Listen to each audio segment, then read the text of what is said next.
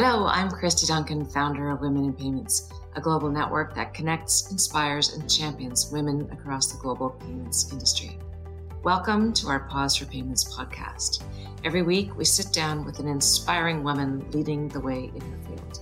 We'll discuss industry and career related topics and share personal success stories to inspire and empower the next generation of women leaders. Before we begin, I'd like to thank our sponsors for their continued support. With your help, we can go further faster. Hello, I'm Allison Barbosa, and I'm the Chief Commercial Officer of Women in Payments. I'm delighted to be chatting today with Jochen Kaempfer, Partner Strategy and Transactions at EY, and Abhay Rathi, Senior Manager Consulting. Welcome, Abhay and Jochen. Thank you, Allison, for having us. Thank you, Allison. Glad to be here. Thank you. Today, we will be discussing winning in consumer payments. I'm really interested in how you define this, Jochen and Abhay, because you, as you know, we live in a world dominated by e-commerce, and the ongoing digital transformation means that banks can no longer rely on one size fits all approach. This is a great topic, and there's a lot to unravel here. Um, before we get started, would you mind just telling the audience, both of you, just tell us a little bit about your roles? Maybe we'll start with Abhay. Yeah, sure. Uh, so Abhay Rathi, I'm based out of Dallas, uh, as Allison said, senior manager in our banking and payments consulting practice. And uh, my primary role is working with our financial services client. And uh, it may sound very consulting like, but I work in all areas of strategy, operations, and technology. And uh, as a background, I started as a programmer in the industry and then over the years, uh, just liked payments as a domain, starting working closely with the business stakeholders, and just find it very exciting with uh, all the innovation that's happening in payments. Uh, it's a great time to be here. Great. Jochen? Um, name again is, is Jochen Kaempfer. Um, in I'm in the strategy and transactions teams of, of EY, um, where we focus on on two domains. One is transactions, i.e., deals happening in the industry, folks buying payment businesses or selling payment businesses.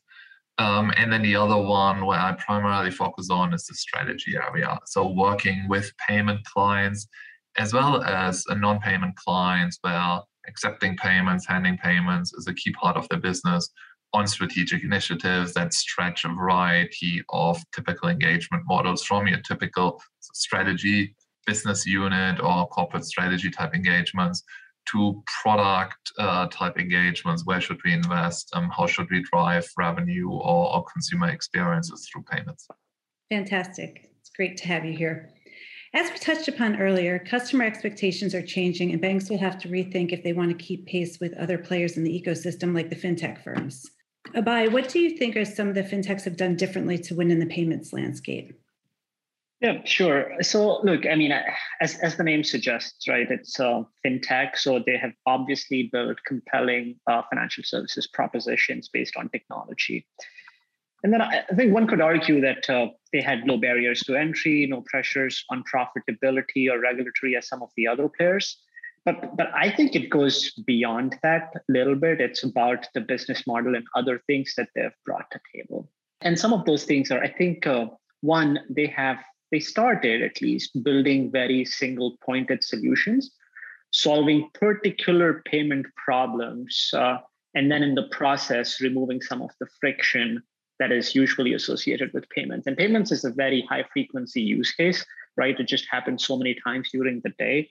So those building those specific curated solutions for specific payment problems, that's where they've differentiated themselves. And uh, the other thing I would say is uh, the focus. Um, and by that, I mean is focus not just on a particular problem, but their focus on specific verticals, specific domains, markets, geos.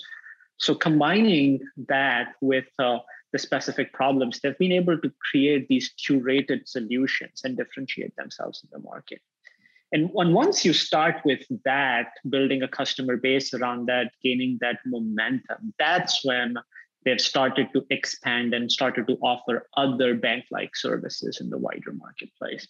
That's how I think they've been differentiating. No, that's helpful. And, and as fintechs are growing and they are offering, as you mentioned, more bank-like services, what do you think the traditional players can do to win in this in this area? Yeah, sure. So I know we just talked about what fintechs have been doing and what have resulted in their growth and started to offering more bank like services, expanding across the value chain of financial services. Um, if I was to talk about what some of the traditional players, banks would do differently, we would categorize them in like four to five different areas. Um, so, one, we talked about the focus some of the fintechs have. So, similarly, for the banks, um, I would talk about if they could start focusing on some specific verticals and segments. And, what some of our research is showing is there are large verticals, segments, $100 billion plus, more than 10, 20 verticals across housing, retail, restaurants, multiple verticals, where if the banks can start focusing on those verticals and start offering not just payment services for those verticals, but value added services that are tied to that vertical. So, take an ex- restaurant vertical as an example, right? There are players on the fintech world that are just focused on the payment processing needs of that vertical. Could banks look at a vertical like a restaurant vertical and not just offer payment processing, but offer other needs of that vertical, creating digital menus, inventory management, lending solutions. So that focus on the verticals is going to be very helpful. And a dominant player in a particular vertical can gain a load of new revenues from that vertical. Another key area that we are seeing is looking at the commerce versus just the payment. And, and what I mean by that is not just focusing on the payment transaction, but looking at the commerce value chain end to end. And another one of our research indicates that the profit pools, revenue pools that sit in the commerce value chain are a lot more than just that sitting in the payment transaction. So whatever happens before the payment transaction and what happens after the payment transaction. So, an example would be as a customer, I start to search online what goods do I want to purchase? Can some of these players start influencing, looking at their purchase behavior, starting providing targeted offers before? Going early in the commerce life cycle of the customer before just being on the checkout page. As I'm looking at these products, coupons, and we see some of the fintechs are like making acquisitions in this space that will help them get early in the commerce lifecycle. Another point in the commerce lifecycle is beyond the transaction. Once the payment has been made, are there things that you can help the customer with managing their product shipments, managing their business on the B2B side? What I mean by that is there are players that are helping after the payment. Where are my goods, shipments, returns, tracking? Can I see all of that in one place, right? For if I'm looking at a business, are there areas that I can provide them with payroll processing, their account receivable account management? If you're providing them treasury services, can you help them with their ARAP automation? Can you help digitize their bills? So it's the things that are sitting outside of just the core payment. That's where there are a lot of opportunities for the traditional players to explore. Uh, the third thing I would say is and they're all interrelated if you think about it right? Like you take at a vertical you look at the value added services. Now the third point is bring your whole self your whole financial institution or the bank to the customer. Uh, and what i mean by that is and this is a true differentiator because some of the fintechs don't have that capabilities honestly right? Like uh, a client is not just looking to process the transaction. They're looking for treasury needs. They're looking for cash management needs. They're looking for employee payroll card needs. So instead of going in product silos as cards, treasury, cash management, liquidity, payment processing, acquiring, if you bring your whole self to the customer and bring the commercial retail side together in a bank, offering them end-to-end products and financial services needs, uh, that's going to be a huge, huge differentiation. And we're already seeing some moves. It's not easy. It's easier said than done because it involves changes in the operating model, bringing people together. But this is going to be a huge differentiator. Now, if you want to look at the commerce lifecycle, want to provide vertical solutions and bring your bank, you can't do all of this together. So my fourth one would be how can you leverage partnerships and ecosystems to go faster to the market? And, and there are again, even within partnerships, ecosystems, there's different ways. Um, you could partner with a fintech who offer a very product specific category. We talked of ARAP automation. Could you partner with a fintech that can digitize the invoices? That's one. Or you can be the ecosystem orchestrator itself as you're partnering with others. It's just like, all right, can I search for my housing needs, my legal needs, office needs? Can I search for suppliers on a financial services website. And when I find that provider, I make a payment right on your website. So it's kind of my one stop shop for everything, not everything, but at least some of the primary verticals that you concentrate on. So you could participate in these ecosystems, build ecosystems, but it's going to be driven via partnerships.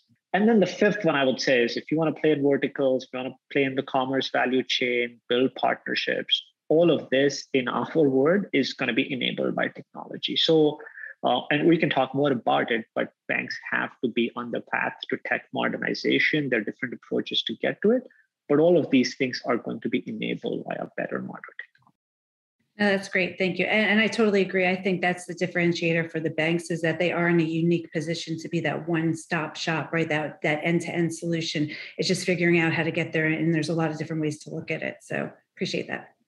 Thank you. Bye.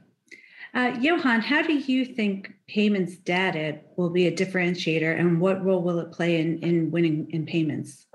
Yeah, um, we as a firm are quite bullish on the role of data very generally. Um, I think that's no secret. But then also in the context of payments, um, let me speak a little bit more about this here. In the context of payments, I think the first thing is that um, may not always be well understood. There is a lot of data that gets accumulated in a payments transaction, obviously. And that uh, goes all the way from sort of the consumer data, which in the card context the issuer normally holds, all the way to sort of the technical data that sits behind it, um, then to the to the merchant data, um, which products are getting sold, um, who buys them, and which store, and so on.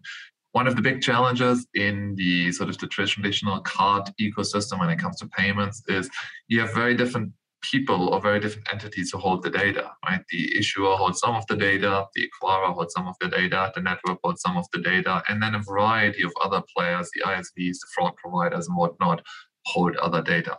That's one big challenge. The other challenge is even within those organizations, within a traditional acquirer or issuer, that data very rarely is in the form where you can easily analyze it or even provide sort of really meaningful insights out of it the only place really where that has happened is fraud related data aggregation analysis and so on we think this will change and we think that there is a huge opportunity to change this. We see some really fascinating use cases across a couple of domains of how to use the data.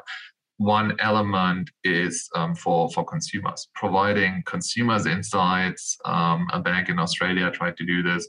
Providing consumers insights into where where others shop that are similar to them, how others spend money that are similar to them to help with budgeting, provide recommendations, provide them with very gamified experience of hey people like you they spent more there less here they go to those restaurants you should try this one out and then obviously make money on sort of the back end of this the other one that is quite fascinating is um, for for businesses, especially small businesses. They do not have large teams that help them understand who their consumers are, to whom they sell, what time those people buy, how frequently those people buy, which product pairs they buy, all of that sort of stuff.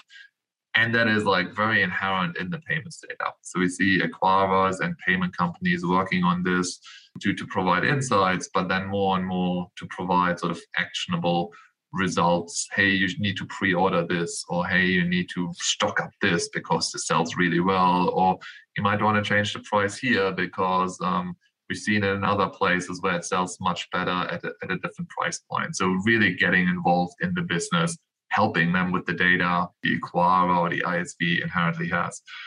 And then finally, we see a lot of sort of new models emerging that are probably quite new to people who are traditionally in payments. Um, stuff like can we work on invoicing data? Can we work on getting the invoice from the merchant to the, the issuing platform, for example, and display it there? Can we put in warranty features? Can we sort of, if you imagine a future where you can go to your credit card app um, and just hit rebuy and you, the, the thing that you bought a month ago automatically gets delivered to your place again.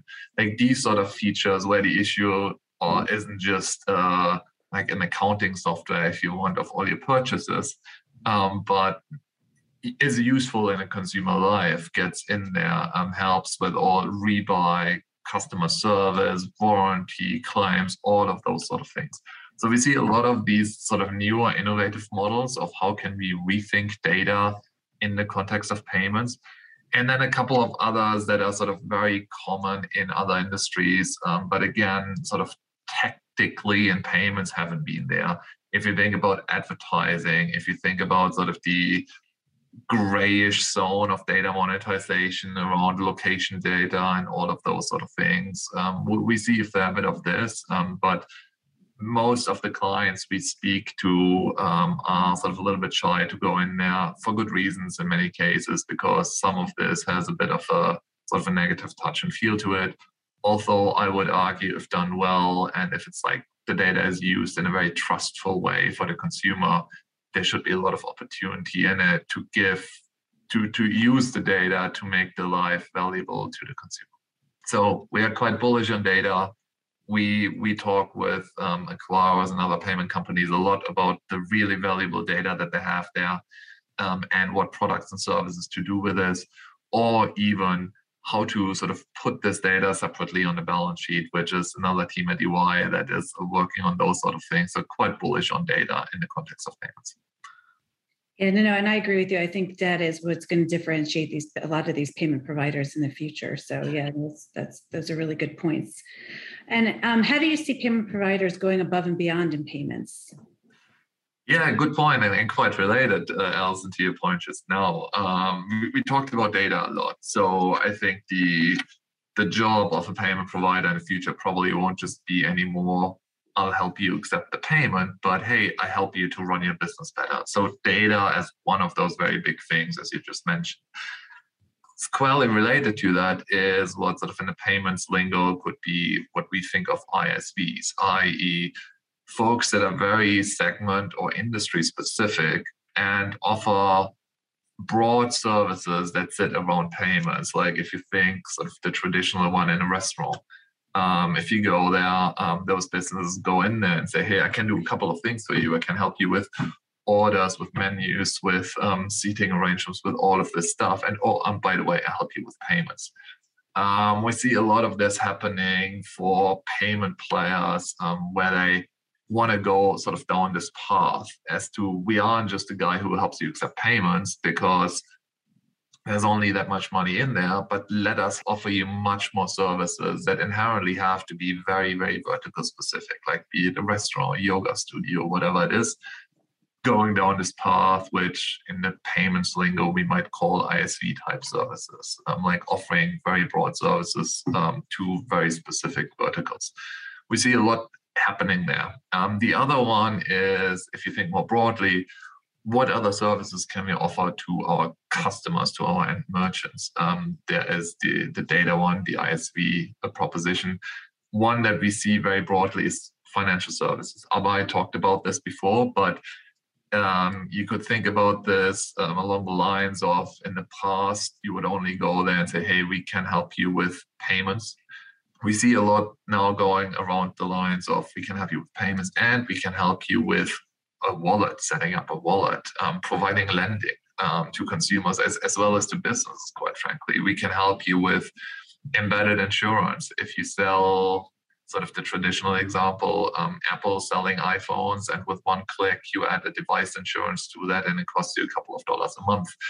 Why don't you want that for your for your bike? Why don't you want this for certain higher risk excursions, like add a dollar here and health insurance is included? Why don't you one of my pet peeves.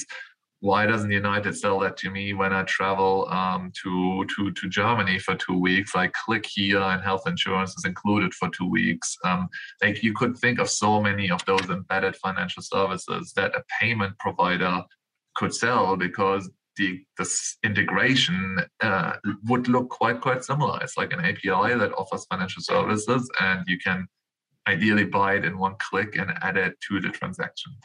Um, uh, so we see this. And then the last one that we see, and some companies I think do a really good job around this, is if you think about selling to sort of small, medium business corporates, what other services can we add to this? And we are having a lot of discussions at the moment around ESG. Um, so if you think about small, medium businesses, around the world, ESG is coming up either because you believe in it and you want to do something good around it, or if you don't believe in it, the regulator comes and tells you you got to do something about it. But like, what services can you offer given that you already have a relationship with those merchants, with those businesses related to that? Can you give them calculators, tools, offset capabilities, these sort of things? And there are sort of a range of services like ESG. If you think cyber, if you think other categories, like what can you offer to those merchants that are over and above just, hey, we help you accept a payment? Yeah, there's so much opportunity. That's really great. Thank you.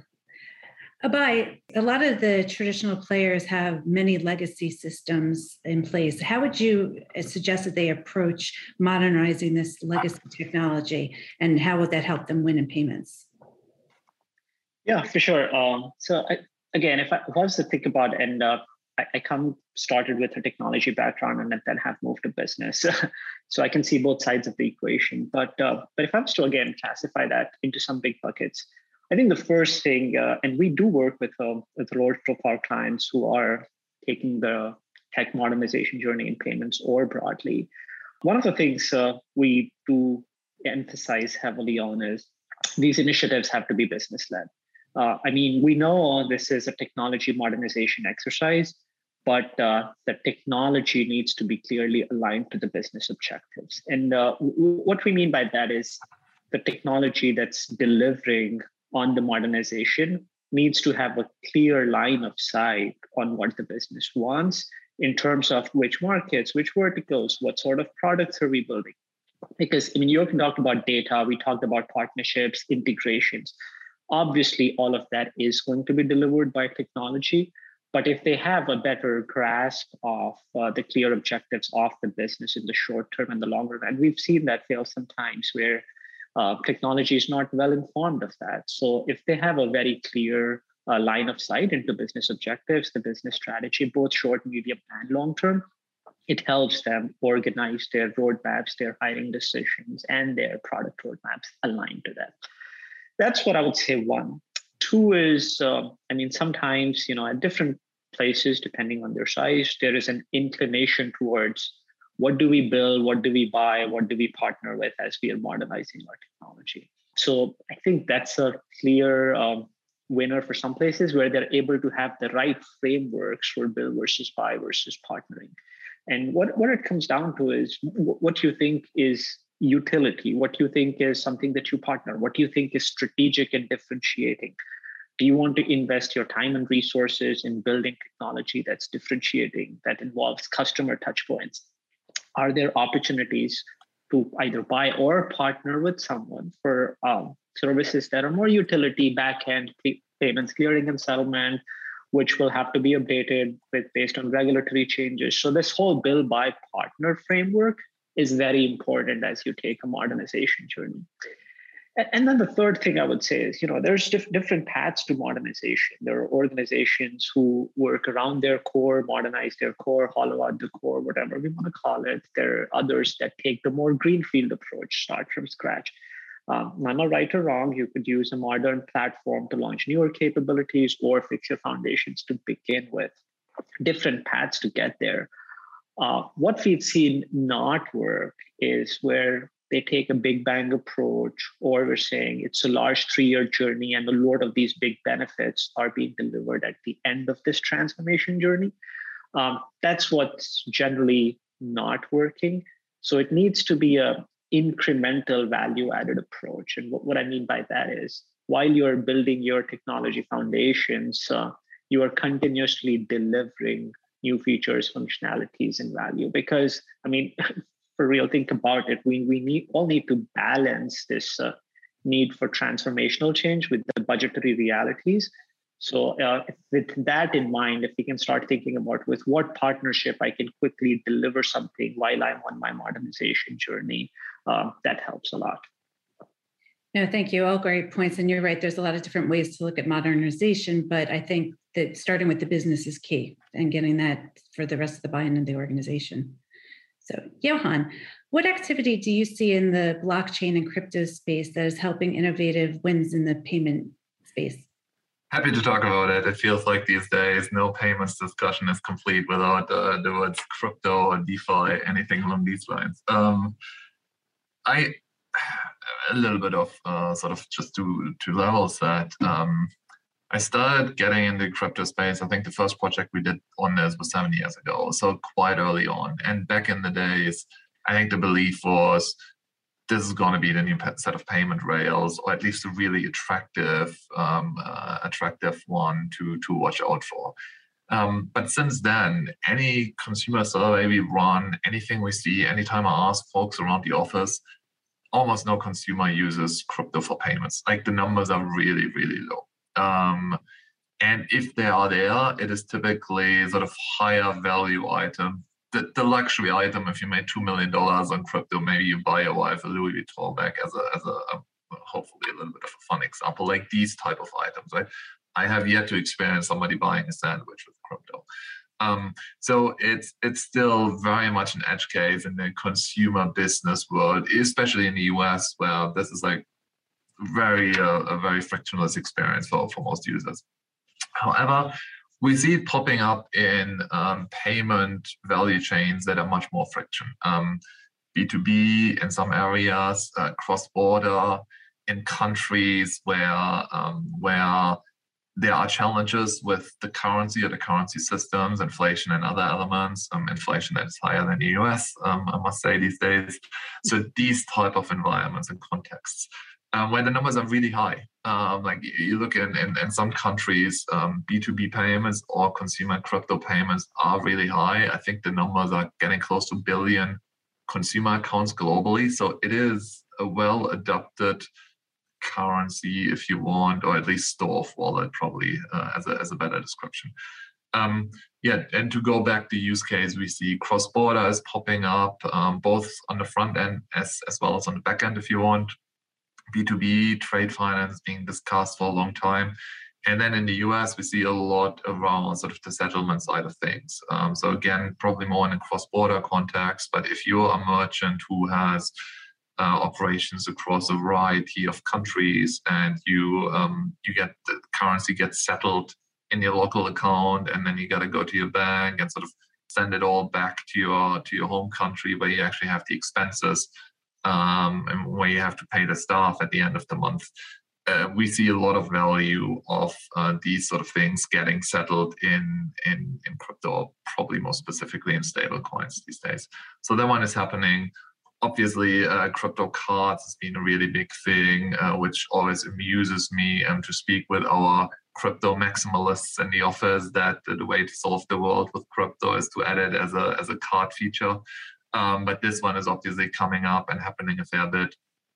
Um, and then I think in, in, broader financial services, I think the folks in, in our team that are the most busy with crypto are probably more in the in the wealth space, um, uh, tokenization of assets, um, um, financial advice around this. Um, they always see it a lot, and I think again this will probably have very quickly follow-on implications if you tokenize assets, if you tokenize bonds and these sort of things, then why don't you pay for these things in stable coins as opposed to through traditional payment methods? So that is where we see the most in consumer payments. Um, it's still very, very nascent. Yeah, no, thank you. That's that's really great insight into the activity that's happening, which is a lot going on in different fronts. So a lot. That's very true. Yes, a lot. Yeah. So Jochen and Abhay, um, I'd like to close with a question that we ask all of our Pause for Payments guests. If you were to give career advice to the rising stars in our audience, what would that be? So I'll start with Jochen. I think there's sort of a lot of this this general advice of of uh, a career in um, and and what to do with it. I I think one thing that I find um, really fascinating as payment is how much new stuff is happening, how much innovation is happening, and you, Allison, and team sort of doing a great job of, of sharing those sort of things. I would encourage all the folks uh, just to be curious and reach out um, to people to understand more of what's happening. Uh, I mean, in this discussion alone, we covered so many aspects of payments, and there's so much happening in all these different domains in the ISV space, in the data space, in the data monetization space, in the um, in the crypto space.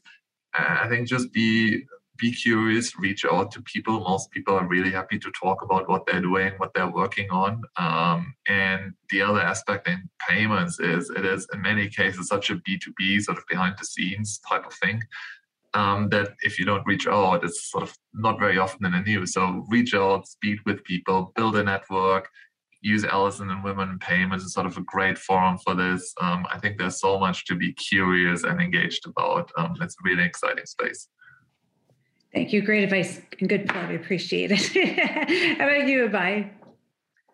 I mean, um, I, I, think great points from Jochen. Um, one thing I would say is uh, it served me well, um, and especially being in consulting, I've realized uh, because I, I never worked for a payments company, I worked in consulting, but it's revolved around payments. And uh, one thing I would say is if this is an area of interest for you, if payments uh, interests you, intrigues you, um, try to find some learnings in anything that you're doing around payments. Uh, especially for me, um, what I've seen is as consultants, we've done projects around program management, risk and regulatory, uh, market insights, benchmarking. Like the the domain is so wide, and sometimes there are obvious good learnings that come from when you're working on a payments innovation initiative it's very exciting, always drives me. I'm fascinated by it.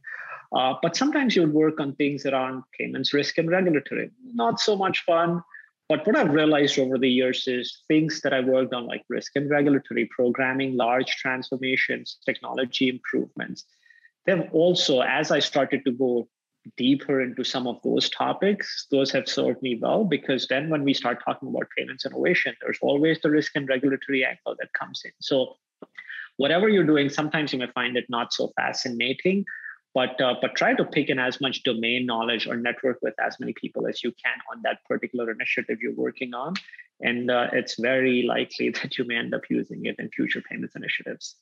Yeah, great points. Knowledge is power. So you've, you've summed up nicely. No, thank you both so much for joining us and for sharing your insights. Um, this, I think this has been a really great discussion. I want to thank our audience for listening as we explore as we explored the exciting world of payments with Jochen and Abhay. So thank you so much again for your time, and I hope everybody uh, has a great day. Thank you, Allison. Have a good thank weekend. You. This was great. You too.